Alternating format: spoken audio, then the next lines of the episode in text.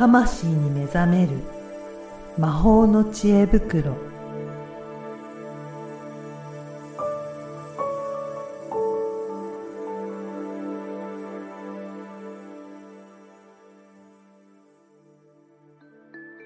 こんにちは、小ラボの岡田です。こんにちはリアルスピリチュアリスト橋本由美ですゆみさん、今回もよろしくお願いしよます。ろしくお願いします今回はですね、ちょっと特別な企画として、えーはい。2023年国際ポッドキャストデー配信リレーにちょっとエントリーして、こちらで配信をさせていただくっていう、そんな企画をやってらっしゃるんですよね。はいそうなんです。私もこの国際ポッドキャストデーって前々から気にはなってたんですけど、なかなか参加する機会がなくて、今年はちょっとエントリーね、このユミさんの番組もエントリーしていただいたっていうことなんですが、まずはちょっと初めて聞く方もいらっしゃるかと思うので、あの、まずはユミさん、どういった方なのかっていうことで簡単に自己紹介してもらってもいいですかね？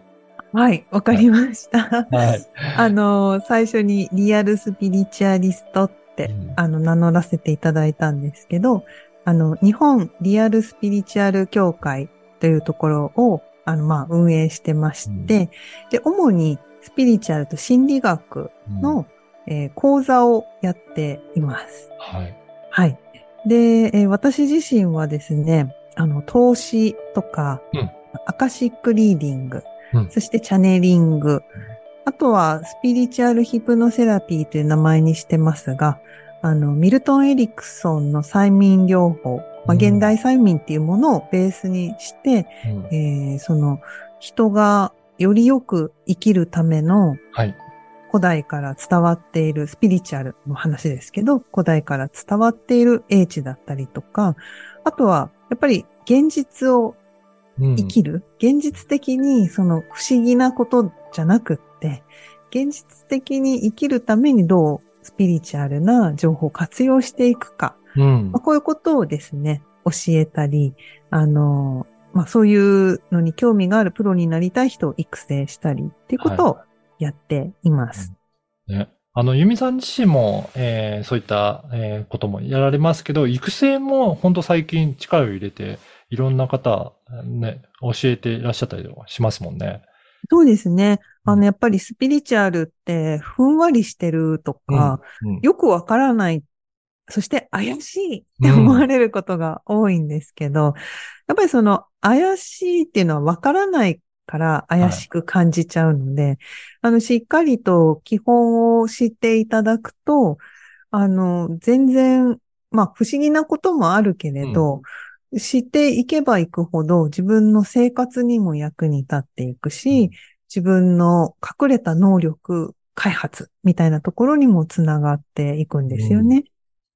そうですよね。うんそして、この、ポッドキャストの番組でも、こういったスピリチュアルのお話をやってますが、この番組についても少しご紹介いただけますか？はい。えー魂に目覚める魔法の知恵袋と言いまして、ま、毎週火曜日に配信しています。で、これは、あの、魔法の知恵袋っていう名前がポイントで、あの、本当におばあちゃんの知恵袋的なイメージです。で、まあ、魔法っていうのは、やはり、あの、実践ししてもらったりとか、あとは話の中で、こう、ピンとくるものを、うん。まあ、取り入れてもらうと、本当に人それぞれ、えー生き方だったり、生活が変わっていくことがありますので、まあ、そんな知恵袋をですね、お話ししています。そうですよね。もう158回になるので、はい。3年ぐらいですかね。ですね。皆さんのおかげではい長く続いております。ねえ、本当ぜひ、うんえー今日初めて聞いていただいた方も、過去の配信もチェックいただければな、というふうに思っております。はいそしてですね、今回はいの国際ポッドキャストデーの配信リレーですけど、テーマを、あのぜひどういったテーマでお話しするのかもちょっと発表いただけたらと思いますが、今日のテーマはどういったテーマでしょうか？はい。今日のテーマは誕生日にしようと思います。おお、そうなんですね。誕生日。これ、誕生日についてどんなことをお話しいただけるんですかね？はい。まずですね、うんあのーまあ、誕生日についていろいろ話そうかなと思うんですけど、あの、誕生日の前後1ヶ月はい。に注目すると、いろいろ見えてきて面白いよっていう話をしようかなと。そうなんですね。その誕生日のその日っていうよりも、前後1ヶ月から結構影響があるものなんですか？影響あるんですよ。そ、の、まあ、1ヶ月前っていうのが多いんですけど、うん。大体、いうん。あの、誕生日超えてからよりも誕生日が来る1ヶ月前の方が顕著の人が多いんですけど、はい。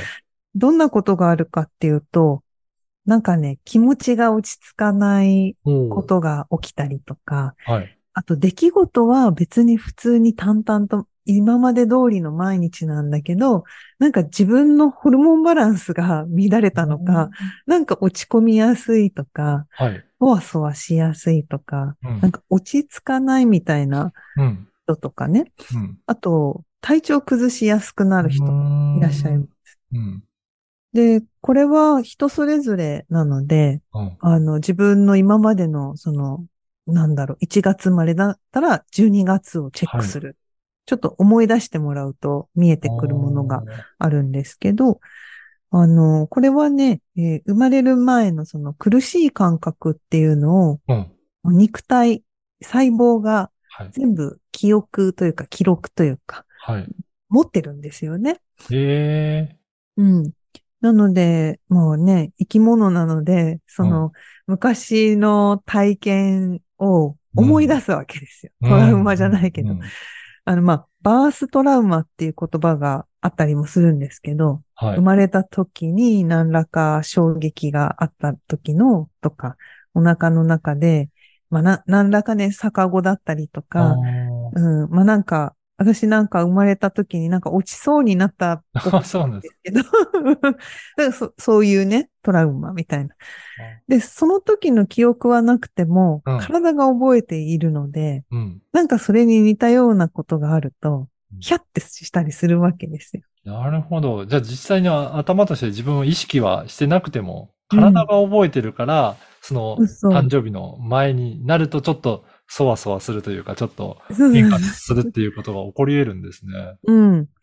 やっぱりね、お腹の中ってうん、こう、羊水で満たされて暖かくて気持ちいいんですけど、まあ、でかくなるんでね。そうですね 窮屈にい。や、それはね、狭い空間にはなりますもんね。そうそうそう。その窮屈な中から、こう、出てくるあっていうね、その窮屈な間の、まあ、1ヶ月の感覚あ、も覚えてるし、はい。あの、まあ、こう出るっていうのは変化なので、これは生物はその出ることを知らなくても、ね、自然に出てきちゃうので、ですね。やっぱそのね、なんかね、こう、恐怖っていうか、うん。恐怖じゃないな。なんか変化へのストレスか、それは。うんうんであとは、お母さんがそれに対して、ちょっと、例えば、ウィザンとかで怖いなとか思ってると、まあ、その影響を受けるわけですよ。あ結構、お母さんの影響をその赤ちゃんも受けてたりして、感覚がなんかあったりとかするわけなんですかね？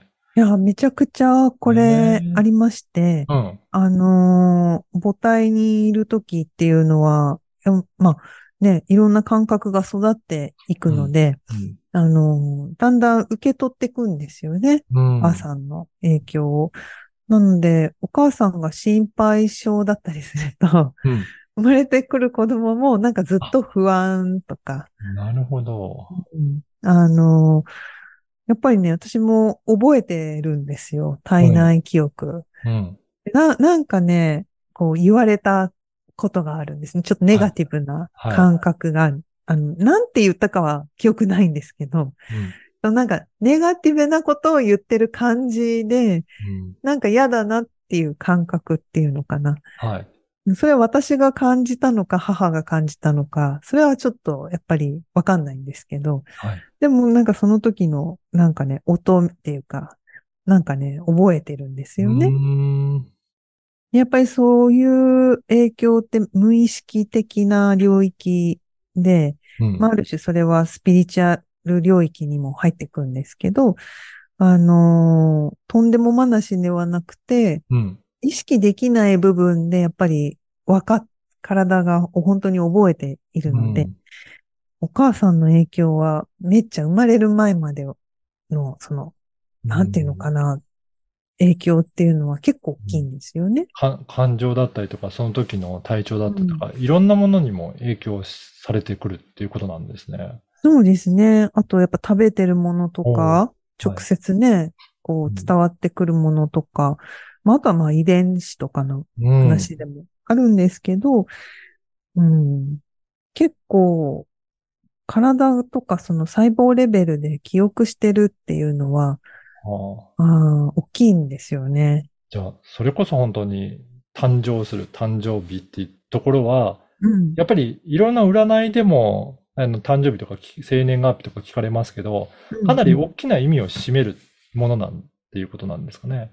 そうですね。この占いではですね、うん、誕生した時はこの星とか地球の影響が刻まれる瞬間であり、うん、刻まれるとも言えるし、そこからスタートしたっていう始まりのその瞬間なので、はい、一生涯つきまとってくるんですよね。そういうことですね。うんその、日本で生まれて、海外で育ってたとしても、うん、生まれたのは日本だ、みたいなのと一緒で、国籍とも違う。生まれはどこだっていうと、生まれたのは日本なんだけど、育ったのはアメリカで、みたいな。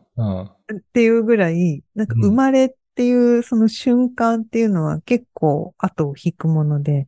はい、うん。で、その占いで言うと、こう、名線っていう命の、こう、占いって書いて、名線っていうジャンルになるんですけど、うん、あの、西洋先生術とか、四柱推命とか、旧世紀学っていうのが、占いでは誕生日で占っていく。うんうん、誕生したその日の、その性質、星のとかの影響の性質。うん、で、ここの日に生まれた、てきたっていうことは、その、あらゆる、うん、エネルギーって言えばいいのかな？うん、それを体で受け取っているので、そのお母さんから受け取ってきたもの、はい、プラス生まれた瞬間、外、外部からまたさらに情報を受け取っているので、うん、で、それを、あのー、その占いでは扱っていくんですよね。で、私がやっているアカシックリーディングとかっていうのも、はい、生年月日を聞かなくても読めるんですが、うんうん、やっぱり生年月日を聞いて、お名前伺って読むと、うん、やっぱりね、取れる情報っていう質が変わってくるんですよ。そうなんですね。うん。かなりこう、精妙に取れてくる。で、うん、やっぱりその、生まれた瞬間に、それこそその、星々から刻まれた情報っていうのは、うん、結構ね、人生に関わってくるんですよね。おじゃあやっぱりその、いつ生まれたかっていうところは、うん、本当に自分その後の人生を決める上でも、影響は、やっぱりその瞬間の影響って大きいですね。結構大きい。結構大きい。ね、大きいですね。それぐらいね。毎年ね、うん、そういった誕生日にちょっとね、前後1ヶ月、うん、そういったところも変化があるぐらいな及ぼしてるものっていうことですもんね。そうです、そうです。よくね、双子はじゃあ同じ運命なのかみたいな話もあるけど、はい、これ4分だったかな、はい、なんかずれただけで、はい、あの、星が1度変わるから変わるっていうふうに聞いたことがあります。月、月のね、うん、ちょっと私そこ専門外なんですけど、うん、占い師の先生からね、あの、その、ふた、同じ双子でも、同じ何分の分が違うんだと。確かに、そうですよね。うん、順番に生まれてくるね。順番に生まれるから。うんうん、だからそこ、そこで、4分違うだけで、変わる、全然変わる時があるっていう。ああ、そうか。あのー、ね、星の動きとかも、刻々と動いてるわけですから、その時間がちょっとずれることによって、やっぱり多少の影響の受け具合が変わってくるってことなんですね。うん。そうなんですよ。まあ、なのでね、人っていうのは生まれる前、お母さんの影響、栄養も受け取って、うん、体に刻まれて、で、出産時は、あの、外気のね、星とかの影響を受け取って、で、その後、えっ、ー、と、5歳ぐらいまでの間っていうのは、うん、国、文化、家庭、両、あの、両親などの、まあ、影響を受け取って、だいたい95%のえー人格がそこで作られるっていうふうに心理学では言われてます。じゃあもう本当にちっちゃい頃の影響っていうのが、やっぱりその後の人生を大きく決めるぐらい、その時期っていうのは、うん、大切なことになってくるわけなんですね。うん、すごい大切なんですよ、これ。うんね95%ね、決まってくるってたら、やっぱりそこの後から後天的にやるのも、まあもちろん大切ですけど、その時期にある程度決まってくるものなので。そうですね。まあ、あの、変えられるんですよ、もちろん。うんうん育った、その生まれてから育っ、5歳までの間に、プログラムされたものっていうのは大人になって、あ、うん。ワークとかをしていくと、うんあの、まあ、よくね、無意識の書き換えとかうね、ん潜在意識の書き換えとか聞いたことあるかもしれないんですけど、まあ、こういうことはできるんですね。うん。で、その、そのことによって、生まれる前からの本来の自分、魂の自分と言ってもいいんですけど、本質的な自分に立ち返っていく。こういうことも可能になっていくんですね。へえ、なるほど。じゃあ今後はあれですかね、そういった生まれた時の状況もうまく活用しねが、していきながら、んどういうふうにし生活したりとか仕事していったりとかに、えー結びつけていくといいんですかね？そうですね。うんそう。占いは、ある、私は二つうん。活用方法があると思っていて、はい。今岡田さんが言ってくれたような、うん。その自分が持って生まれた特性をはい。うまく活用するためにやる。はい。で、もう一つは、自分を知るために占いをする。なるほどつ。まり自分を知るっていうのはさっきの誕生日なんですよねう。ん。うん。誕生、誕生した日のその瞬間、刻まれたものがうん。何なのかっていうのを知ると、自分の方向性とか、うん。うん、自分は何のために、ここ、これからスタートしたんだろうかとか、うん。そういう紐解きにも役に立ちますので、ううん。こういう二つの使い方がまあ、いいんじゃないかなっていうかう、ん使えるなっていうふうに思ってますね。まずは、そうですね、生まれた時によって自分がどういった性質、どういった特徴を持ってるかっていうのがわかるんで、知ることによって、まあ、こんな時はこういうふうなことがやりやすいんだなとか、得意なんだなとかって、うんうん。いろいろそういうふうにして自分のことをまず知っておくと、あの、まあ、生活にも活用できるっていうことなんですね。そうなんです。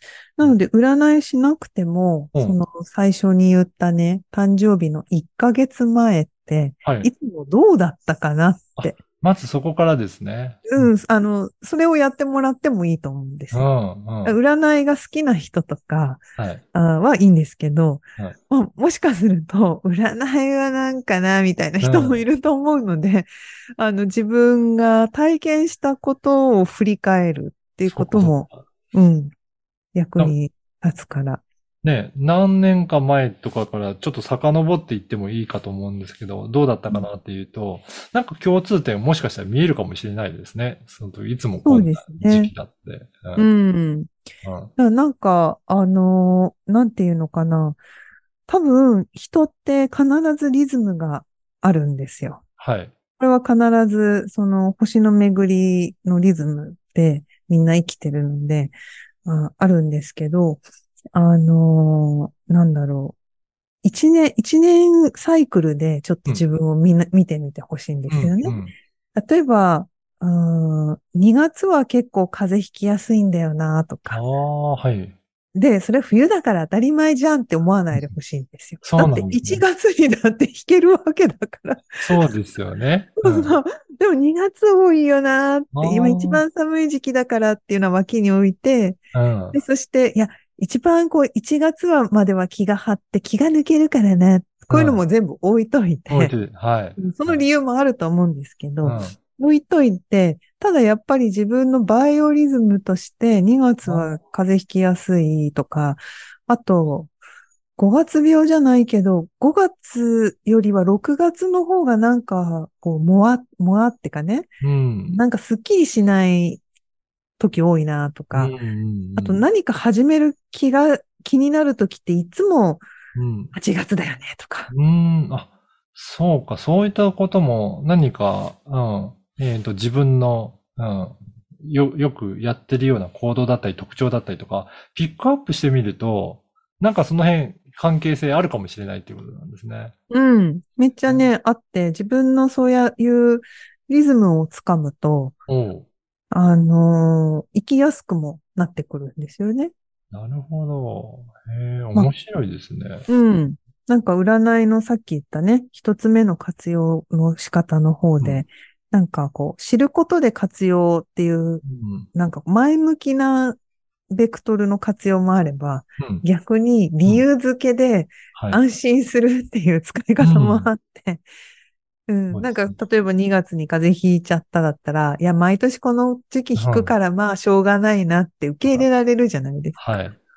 でも、それを受け入れられずに、なんで引いちゃったんだって言うと、自分を傷つけて、うん、より生きにくくさせちゃう。うん、免疫も落ちるし。そうか。だから、生きやすくするために、いろいろ考えて、えー、まあ、活用していただくといいですね。なんかそのあらかじめ分かっておくと、それだけでも安心できるような感じしますね。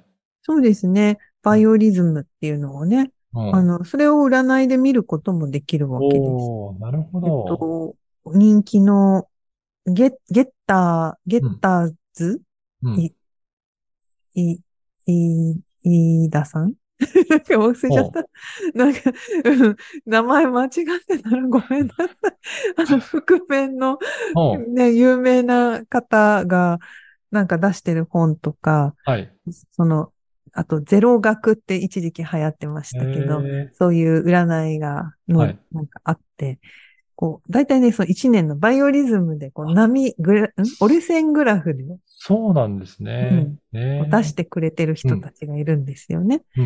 うん、で、あの、それを参考にするのもいいだろうし、うん、なんかそれにとらわれちゃうと、うん、やっぱ個性がみんな違うので、うんうん、あの、やっぱり自分のリズムは自分で、こう、思い出して考えるっていうかね、経験の中から導き出していくと、うん、しっくりすると思うんですよ。人に、あなたいつもこの時、例えば2月は健康に注意よって言われるよりも、うんうん、あ、2月いつもこうだなって思っていて、2月注意よって言われたら、あ、そうそうそうってなるみたいな。ね。これも、あれですかね、その人その人でどれぐらい意識するとか、どれぐらいそこを注意しておくかっていうところは、やっぱり違ってもいいものなんですかね。そうです、そうです。なんとなく見つけておくといいと思っていて、うん、今ちょっとなんかマイナスな方向の話ばっかりしましたけど、うんうん、やっぱりなんかこう、気合が入る時期って人それぞれあるはずなんです。今度は逆にね、あの、下がる。うまく。下がる方ですね。うん。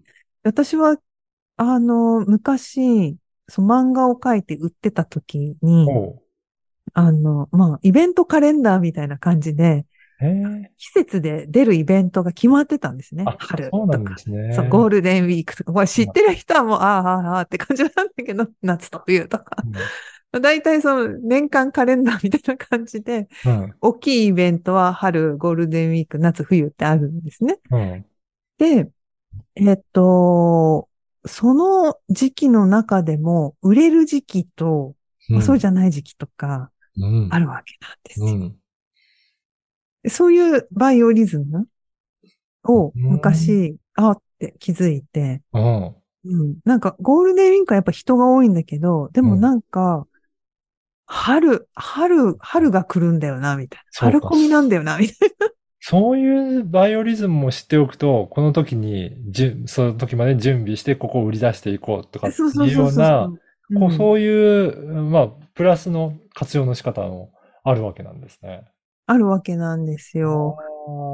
それは、あの、例えば、私がその3月の終わりぐらいからなんか、元気に芽が出るみたいな感じは、うん、結局春生まれっていうのもあると思うんですよね。うんうん、でちょうど生まれる前ぐらいから、こうちょっと、前の前ぐらいから、体調とか、もやもやとかあり始めて、うん、で、要するになんか体のバランスが崩れ始めるんですよね。で、ああ、この時期だからなーってのんびり過ごして、うん。準備はするんです。うん。準備には追われるんだけど、こう、まあいつものこの時期かうんって。いうのを知りながら準備してるから。そうか。そうするとうまく波にも乗っていって、そこから、そうそうそうそううん、うまくうん、ね、あの、成長できたりとかいろいろしますね。そうそう。だからなんかね、こう夜の時期と朝の時期とかね、うん。こう曇りとて、あ、曇りと晴れだとリズムないけど、うん人それぞれ夜のタイミングが違うんですよ。一年の。か。うん。いや、やっぱりそこもちょっと誕生日からいろいろ意識してみるといいですね。そうですね。意外とだから誕生日って深いんですよ。はいですね。いや、うん。今日はね、この国際ポッドキャストデーのテーマとして、誕生日っていうね、テーマで選んでいろいろお話しいただきましたが、うん。いかがですかねこの、普段やらない、ちょっと今日は長めな感じで、そうですね。そうだ、最初に言うの忘れた。はい。このポッドキャストでの初参加で、えー配信リレーしましたけど、ぜひね、あのー普段、あの、ユミさんやってるようなこともぜひご案内していただいて、もし今日のお話とか聞いて、興味ある方は、ぜひなんかイベントだったりとか、ね、あのメルマガだったりとか、そういったところも参考にしていただけたらなと思うんですが、ぜひ、えっと、そういったところもありますかね、ユミさん。そうですね。うんはい。メルマガを取っていただくのがおすすめなのと、うん。あとは、ちょっとね、ブロブログとかや、昔はよく見ていただいてたんですけど、あの、Facebook とインスタが連動してますので、はい。Facebook かインスタうん。を、あのーでは、ミニブログみたいにはい。ちょこちょこちょこちょこアップしてるから、まあその、どっちかの SNS とメルマガを取っていただくと、うん。あの、いろんな情報、イベントだったりとか、はあの、お知らせなんかが届きますので、うん。まあぜねひぜひ、あの、いいねってしてくださったら嬉しいですね。そうですね。このメルマガも今どんなことを発信されていらっしゃいますかね？はい。まあ、主にですね、うん今やっている大きな講座が今ちょっとお休みしていて、あの、オンラインアカデミー、リアルスピリチュアリストオンラインアカデミーっていうのを開講しています。で、これはいつからでも参加できて、月に1回の開催で、非常に地味なうん。ワーク、瞑想とか、うん。体の気脈を通すとか、まあおーそういう体操とかをやる時間が主になってるんですけど、あの、そういうところにもし興味があったらご参加いただくと、あのーあ、ご参加いただくといいっていうことと、まあ、うんそういう情報なんかがメルマガでは送られてまいります。ねだから結構今日もお話、いろいろスピリチュアルのお話いただきましたけど、そういった基本的なことも、えーね、あの、発信されたりとかやっていらっしゃるので、ぜひね、そういったところもチェックいただくと、よりユミさんのこともわかるし、スピリチュアルのこと、興味ある方なんかはすごく参考になるんじゃないかなと思いますよね。うんそうですね。過去のブログとか読んでもらうと、うん結構過去、過去のね、ブログは細かくうん紹介したりしてますので、はい。うんそう参考にして。ね、情報結構サイトとかも満載のサイトになってますので、いろいろ調べてみていただくと情報がね、出てきますね。うん。まあ、あの、一番いいのは Facebook とメルマガですね。うん。この二つを両方チェックしてもらうと漏れがない。そうですね。うんはい。いや、はい普段は毎週火曜日にポッドキャストを配信していますので、ぜひそちらもチェックいただけたらなと思います。はい。はい。目覚める魔法の知恵袋というタイトルでございます。はい。いや、今回は本当に、あの、国際ポッドキャストで配信リレーの、そういった方にも、ね、聞いていただきましたので、どうもありがとうございました。ゆみさん、じゃあ今回どうもありがとうございました。はい。ありがとうございました。